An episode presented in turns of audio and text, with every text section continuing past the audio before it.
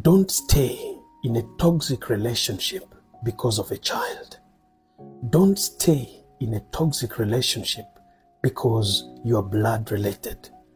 Don't stay in a toxic relationship because of religious factors. Remember, it is better to lose a relationship than losing your life. There comes a time when your life is much more important than even the life of that child. You being alive makes the life of others better than you being dead. Keep smiling. Shortcast Club